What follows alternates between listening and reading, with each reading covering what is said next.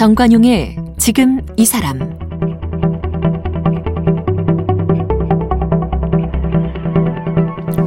여러분 안녕하십니까 정관용입니다. 우리 땅 속에 역사가 묻혀 있죠. 올해만 해도 이 경주 황남동 또 쪽샘지구 고분에서 금동관, 은허리띠, 가슴걸이, 구슬팔찌 이런 온갖 장신구가 발굴되면서 수천 년 전 신라 귀족들의 삶을 엿볼 수가 있었어요.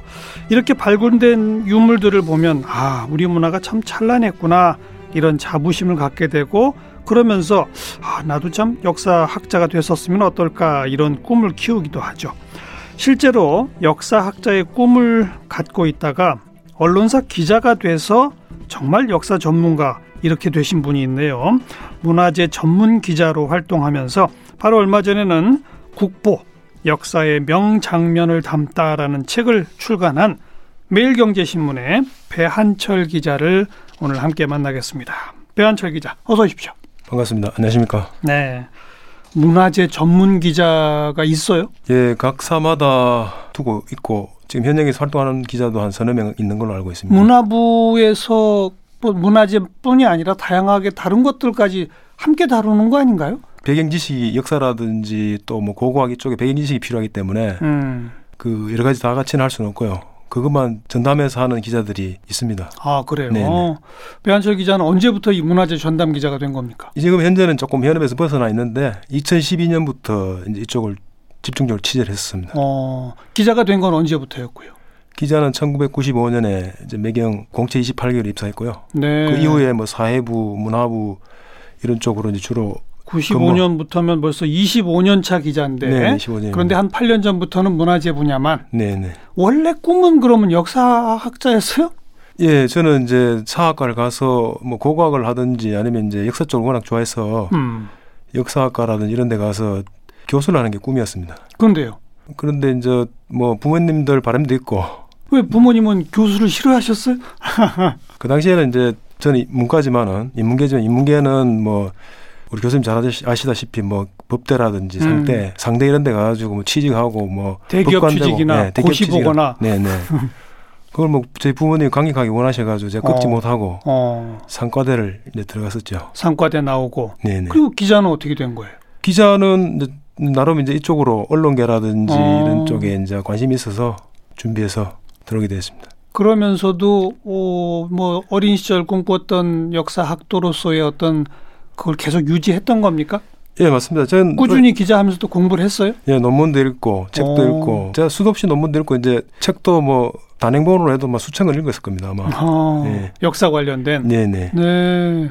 그러다가 이제 문화 담당, 문화재 담당 을 하게 그런 됐죠. 그런 기회가 온 거군요. 네 연수 미국 연수 갔다 오고 난 다음에 음. 인사가 이제 문화부로 발령이 나서 그때 이제 문화부장한테 제가 이쪽으로 좀 관심도 있고 네. 공부도 해왔으니까 좀 해보자 어. 그러니까 뭐 흔쾌히 뭐 해봐라 이래서 이제 제가 이쪽으로 했는데 굉장히 성과도 좋았습니다. 그 뭐, 성과가 좋았다는 거 제가 우리 청취자분들한테 대신 좀 자랑해 드리면 그러니까 그만큼 수천 권 책도 읽고 논문도 읽은 그 저력이 네, 기사 하나하나에 녹아난 거예요. 네, 네. 배한철 기자가 문화재 관련 가지고 기사를 쓰면 사람들이 막 열광을 하고 이러지 않았습니까? 예, 예, 댓글도 많이 붙고 그죠. 뭐 또 몇몇 주제들은 또 뭐 인터넷상에서 좀 이렇게 토론도 되고 뭐 그죠. 예, 회자도 되고 그런 기억이 있습니다. 바로 이제 거기서 전문성이 빛을 발하는 거죠. 네, 네. 결국은 수십 년 쌓여온 게 하나하나 이제 나- 드러나게 된 거로군요. 그렇게 평가해 고맙습니다. 본인도 좋으시겠어요. 평상시부터 어려서부터의 꿈을 이렇게 정말 이 생업을 하면서도 유지해 갈 수 있다는 게 그게 쉽지 않잖아요. 예, 맞습니다. 지금은 이제 아까 말씀드렸다시피 이제 조금 떨어져서 네. 그 지역 본부장을 하고 있는데 지금도 그건 이제 계속 간부가 되면 어쩔 수 없는 네. 숙명이고. 지금도 음. 계속 칼럼을 쓰고 있고 네. 그다음에 책도 지금 계속 뭐 주제를 정해가지고 지금 자료 수집하고 있고 계속 쓰고 있, 쓰려고 책도 하고 지금 있습니다. 벌써 여러 권 내셨잖아요. 주로 역사하고 문화재 관련되는 그 이제 두 개를 그렇죠. 융합해가지고 어. 그런 주제를 뽑아내가지고 책을 써왔는데 개정판까지 합치면 다섯 권 그렇죠. 네네. 이번에 펴내신 책이 국보 예. 역사의 명장면을 담다. 네네네. 이 책은 어떻게 기획이 된 겁니까? 사실 이제 국보가 이제 300여 개 있는데 그쭉 보시면은 대부분은 우리가 잘 알고 있고 또 상당 부분은 일반인들도 굉장히 생소한 목록들이 많습니다. 많은데 최소한 그 중에 대표라고 할 수 있는 뭐 그런 국보들을 음. 일반 국민들은 알지만은 실제로 이제 그게 제작 의도라든지 음. 역사적 배경 이런 건 전혀 지식이 없습니다. 그래서 그렇죠. 그래서 뭐 사진 찍어 SNS 올리는 뭐 그런 수준의 국민의 이제 국보에 대한 인식을 보이고 있는데 예. 그래서 제가 좀 안타까워서 예. 좀 이렇게 전문가들이 알 만한 그런 국보는 일단 제껴놓더라도 음. 최소한 이 정도는 알아야 될 만한 그런 이름 있는 국보를 독자들의 대중들 좀 알려봐야 되겠다. 어. 그래가지고 제 임의대로 몇 개 선정을 해서 한몇 개를 50개, 선정하셨어요? 어, 한 47개, 종류별로 47개인데요. 47개. 네. 근데 음. 이제 여기에 보면 뭐 철불이라든지 뭐 불상 종류라든지 뭐 탑 종류 이런 데 가면 좀 국보가 거기 몇 개 많이 들어가 있습니다. 그래서 한 대략 한 67, 6, 70개 정도 국보가 나오고 있습니다. 그러면 그 국보가 뭐고 보물이 뭐죠? 그건 어떻게 또 누가 정하는 거예요? 법에 이제 국보하고 보물을 구분을 하고 있습니다. 그래서 예. 이제 보물은 이제 문화재 중에 전문가들이 평가할 때 귀중한 문화재를 음. 보물로 정하고요. 음. 그 다음에 보물 중에서 국보를 뽑는 네 거군요. 맞습니다. 어. 국보로 바로 가는 경우는 최근에 거의 없고요. 네. 보물을 거쳤다가 보물에서 심, 심사를 해서 예. 국보로 선결을 하는데 어떻게 보면 뭐 법에도 굉장히 주관적으로 나와 있고요. 그것도 평가하는 전문가들도 주관적일 수밖에 없습니다. 그래서 조금 뭐 지정되고 난 다음에 논란도 있고 심지어는 이제, 이제 보물이 이제 지위를 박탈당하는 경우도 아. 있습니다. 그래서 그런 걸 정하는 건 문화재위원회 여기서 정합니까? 네 문화재위원회에서 정합니다. 네, 네. 현재 대한민국 보물은 총 몇 개입니까? 아까 국보는 한 300여 점이라고 하셨는데 천여 점 되는 걸로 알고 천여 있습니다. 점? 네, 네, 천여 점 그리고 국보는 300여 점. 네, 네, 네. 그 국보 보물 다 1호, 2호 이렇게 번호가 붙여져 있잖아요. 네, 네, 그거가 한때 뭐 논란이 되기도 했었는데 저 그러니까 숭례문 옛날 남대문 거기가 국보 1호죠. 네, 네. 대신에 저 흥인지문 거기가 보물 보물이 1호죠. 겁니다. 보물, 네, 네. 그건 왜 거기가 1호가 된 거죠?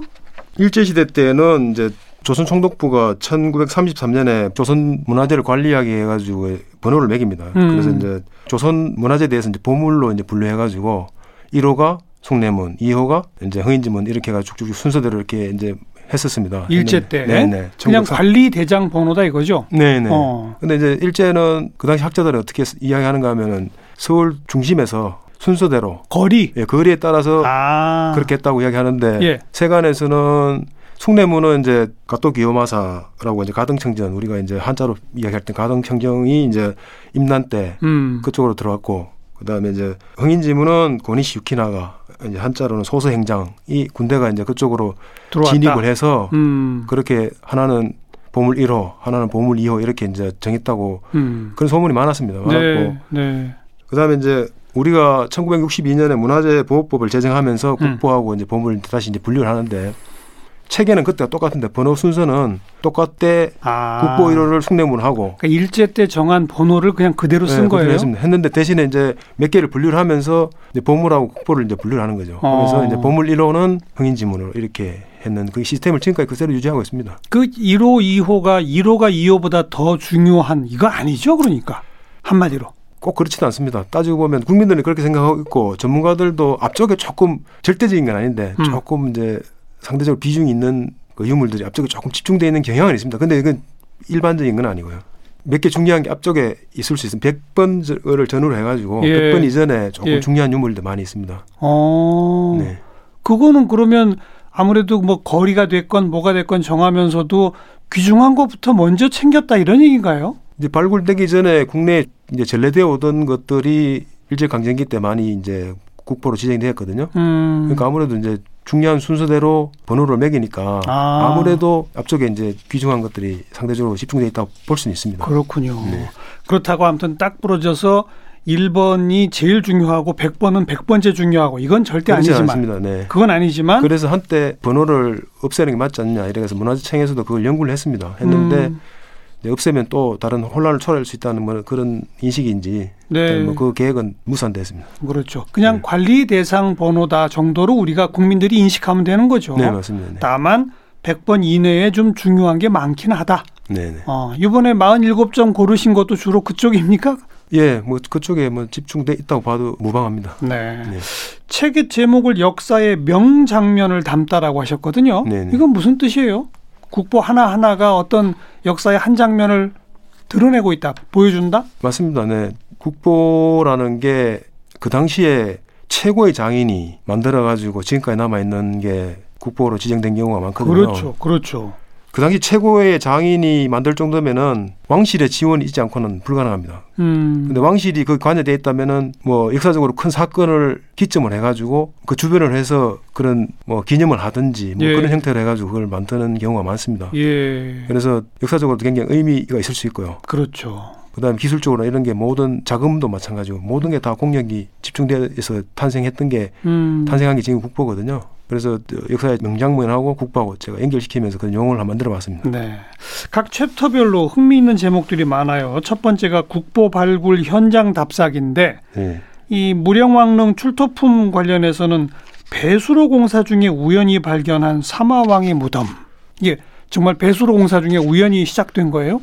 이쪽에 그 무령릉 출토품이 나온 그 주변에는 사실상 이제 일제강점기 때 도굴이 굉장히 심했습니다. 그래서 처음부터 빈무덤이 그랬는데 음, 이제 거기서 장마를 앞두고 인부들이 이제 배수로 공사를 하다 보니까 예. 벽돌이 나왔습니다. 백제식 무덤을 쓰는데 들어가는 이제 벽돌 어, 그게 나와가지고 이게 심상치 않다. 그래가지고 확인해 보니까 이제 발굴 전에 이제 기초 조사를 하지 않습니까? 그렇죠. 해보니까 이게 분명한 왕릉이다. 네, 네. 예, 그래서 이제 실제로 보니까 전혀 손을 안 댔는 도굴 흔적이 일도 없는 전혀 이야. 없는 그런 이제 무덤이 나온 거죠. 그러니까 어. 우리 그 고고학사에 굉장한 충격을 준 사건입니다. 그게 몇 년도쯤이죠? 1972년 1년입니다. 어, 일제 시대 때 이 파헤쳐진 그 고분이 몇 개나 되는지 이런 거는 실태는 확실히 지금 정리가 되고 있습니까?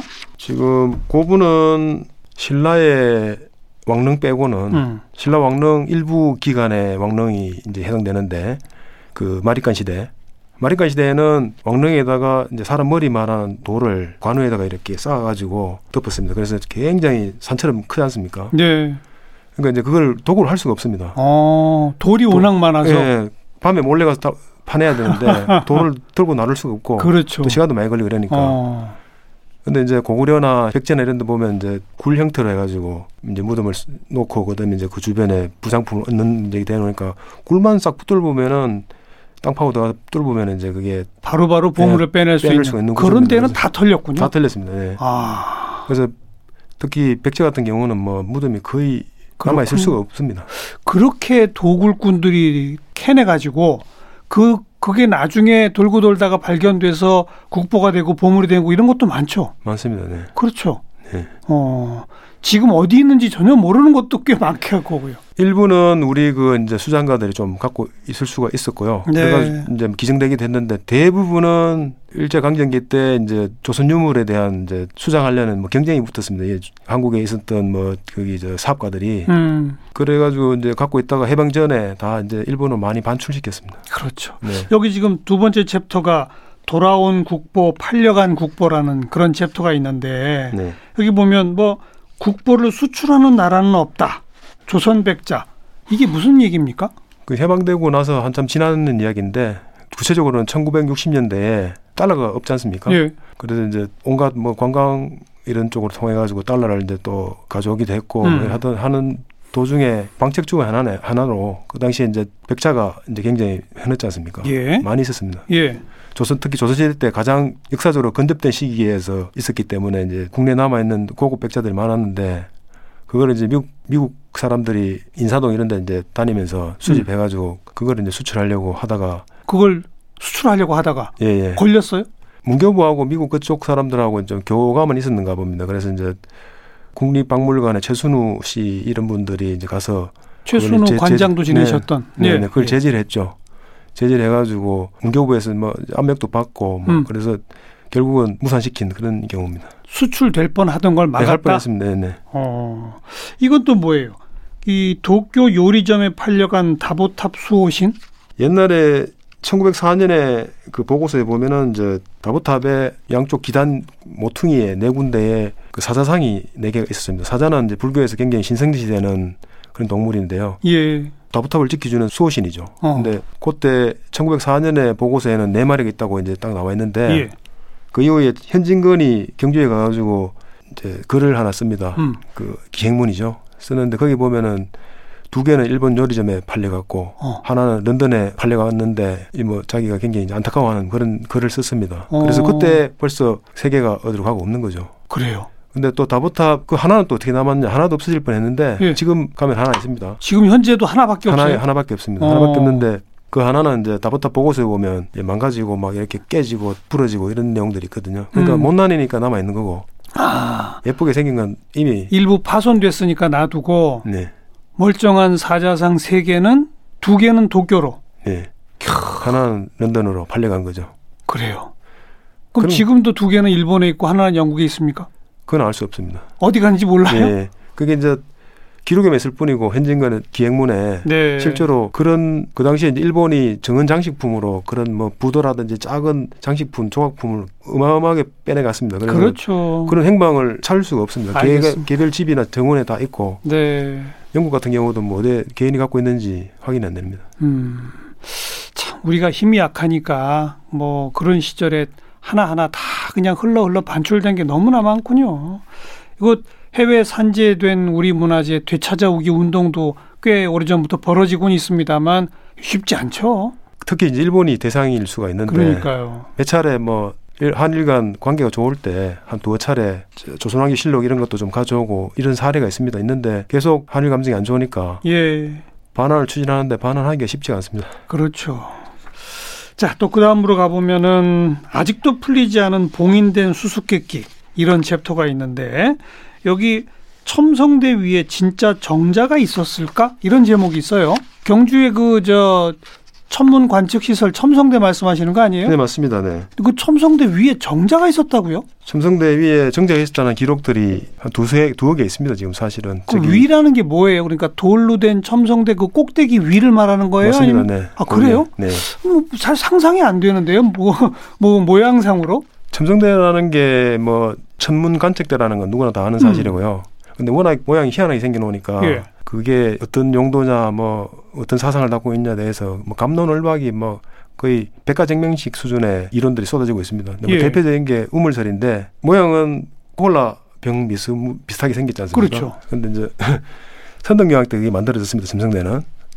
그때 선덕 여왕이 최초 여왕이니까 아마 굉장히 힘들었을 겁니다. 음. 남성 중심의 사회에서 견제도 많이 심했을 거예요. 정치가 음. 굉장히 불안했습니다. 그 당시는. 그러니까 이제 자기는 박혁 거세가 신라에 처음 건국한 왕이고 그러니까 이제 박혁 거세가 태어난 게 나정 아닙니까? 나정 우물이지 않습니까? 예. 그래서 나, 자기는 그 박혁 거세의 계승자다, 후계자다. 이래서 이제 그런 의미를 담았다는 이야기가 있고 그 다음에 그 당시 불교가 굉장히 성행합니다. 그렇죠. 그래서 최초 여왕인데 마야 부인 즉 석가모니 어머니의 후계자다 음. 이런 걸 담았다는 뜻에서 모양을 그렇게 아주 이색하게 네. 이제 마야 부인의 몸, 몸매 비슷하다 어, 엉덩이 크고 뭐 이런 그런 형태를 형성했다는 뭐 그게 그런 설이 있습니다. 그런 설도 그 있고. 외에 뭐 정말로 말도 할 수 없을 정도로 많은 이제 이론들이 있죠. 하도 첨성대 모양에 네, 형태가 대해서. 특이하니까 어, 근데 이제 그 위에 정자가 있다는 거는 일제 시대 때 그 요즘 같으면 뭐 기상청 뭐 청장님 되는 사람이 음, 연구를 좀 쭉 해왔습니다. 했는데 이제 설총의 집안에 이제 그 족보에 보면 거기에 첨성도 위에 백구정이 있었다는 거 그런 이제 기록이 있고 그러니까 첨성대에 백구정. 예 백구정 음, 그건 뭘까요? 그러니까 그 정자에 올라 앉아서 별을 관측했다는 얘기일까요? 뭘까요? 정자의 크기를 저희가 추정할 수 없는데 음. 대라 그렇게 대.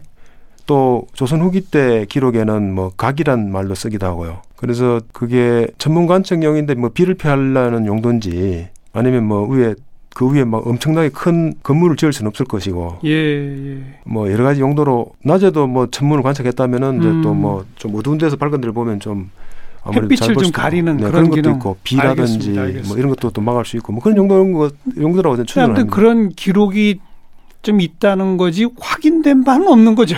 확인을 할 수가 없는 거죠. 그죠. 사실은 이제 그 첨성대는 한 번도 발굴된 적이 없습니다. 어, 그 밑에 이제 지금은 아니더라도 나중에 수리 보수할 때 밑에 발굴해 보면 뭐 첨성대 땅 밑에. 네, 음. 뭐 글자라도 하나 넣을지 뭐 그러면 확실해지는 거죠. 그래요. 또 그다음 챕터에 보면 사실 저는 개인적으로 우리 국립중앙박물관에 가면 이걸 보러 가기도 하는 금동 미륵 반가 사유상 가장 아름답거든요. 제 눈에 보기에 이걸 삶의 굴레를 벗어나는 깨달음의 순간 이렇게 표현하셨네요. 네. 금동 미륵 반가 사회상인데 그 석가모니가 최초로 깨달음을 얻었, 다는 이야기를, 이야기를 알고 있지 않습니까? 예. 이제 아버지하고 밖에 나왔다가 벌레나 새나 이런 걸 보면서 또 들판에 농부가 힘들게 일하는 걸 보면서 아 사람은 왜 저렇게 동물은 서로 잡아먹고 또 사람은 저렇게 힘들게 일을 해야 되며 왜 번민에 쌓여 있고 고통을 받느냐 이걸 음. 이제 자기가 거기에 대해서 이제 해답을 얻게 해가지고 사유를 한다는 뭐 거기에 유리하는 게 방가 사유상이거든요. 그래서 어릴 때 고뇌하는 모습을 새긴 게 방가 사유상인데 실제로 방가 사유상 말씀하신 국보 83호는 어린애 상이거든요. 예. 그런 의미에서 이제 형상은 어린애 형상이고 근데 실제로는 중국이나 다른 지역에서 만들어낸 그 불상을 우리가 사실상 조금 이제 모방을 이제 수용을 하는 거 하는 음. 거지 않습니까? 하지만 그 표정이나 이런 거는 다른 어떤 불상에서도 찾기 어려운 예, 맞습니다. 오묘한 표정을 갖고 있잖아요. 그러니까 대걸작인데 사실은 더 중요한 거는 그게 금동이라는 겁니다. 금동. 예, 예. 거의 금동인데 금동을 그렇게 깔끔하게 매끈하게 음. 지금도 사실 그렇게 하기가 쉽지 않을 겁니다. 어. 근데 그 당시에 그 조금 좀 부족한 시- 어떤 여러 가지 재반 여건으로 그렇게까지 위대한 걸작품을 만들었다는 거는 대단한 거죠. 그렇죠. 그것도 그런 금동 공예품이 지금까지 남아 있는 사례도 거의 없습니다. 금속이. 네. 네. 왜 전, 전쟁 때 이제 다 녹여가지고 무기로 썼기 때문에. 그래서 더욱 대단합니다. 네. 그걸 이제 삶의 굴레를 벗어나는 깨달음의 순간 네. 이런 제목으로 쓰셨네요. 여기 또 그 이색적인 게 이국의 향기를 품은 우리 국보 해가지고 이것도 우리 교과서에 나와서 많이 알죠. 많은 분들이 경천사지 10층 석탑 이게 적국의 안녕을 위해 세운 탑이에요. 적국이라면 어느 나라를 말하는 겁니까? 원나라입니다. 원나라. 네. 어. 이게 우리 문화재라든지 역사를 이제 우리가 서술하고 표현할 때 우리가 불리한 점은 숨기고 감추고 이렇게 이제 좀 무시하려는 이런 경향이 좀 있습니다. 그런 게 있죠. 예. 예. 근데 이게 경천사지 10층 석탑은 그냥 거기서 끝나는 게 아니고 원각사지 10층 석탑이 세조 때 만들었는 저기 저 종로에 가면 그 원각사지가 예, 있지 않습니까? 예, 예. 네, 거기에 바로 직접적으로 두 개 똑같은 쌍둥이 탑입니다. 네, 네. 우리 문화에 직접적으로 영향을 줬기 때문에 음. 경천사지도 원나라의 기황후와 그 아들의 안녕을 기원해서 만든 탑입니다. 어. 근데 탑을 만들 때도 원나라 기술자를 데리고 와서 그렇게 만드는 탑인데 아. 근데 이제 물론 이제 완전히 목적이나 그런 기술자들이 원나라에서 왔다고 하더라도 우리 전통의 탑 제조 기법이나 이런 게 또 같이 이렇게 융합이 되어 있습니다. 섞여 있죠. 섞여 있습니다. 네, 네. 어. 그래서 우리 전통의 석탑 중에 10층까지 가는 그러면서 올라가면 올라갈수록 그렇게 에펠탑처럼 좁아지는 이런 거 참 찾아보기 힘들거든요. 아 꼭 그렇지는 않습니다. 신라 시대 때 보면은 이제 이형 탑들이 많거든요. 어. 그래서 뭐 꼭 그런 건 아닌데 그렇더라도 모양 자체는 굉장히 이국적이죠. 뭐. 저쪽 라마 쪽에 라마교 쪽에 영향을 많이 받아가지고 그런데 예. 외국에서 특히 이제 대리석도 잘 안 쓰는데 우리 같은 경우 화강암을 많이 쓰지 않습니까? 대리석도 잘 없고 이러니까 화강암으로 전형적인 모양이 있는데 거기서 완전히 벗어난 형태의 탑입니다. 그렇죠. 예.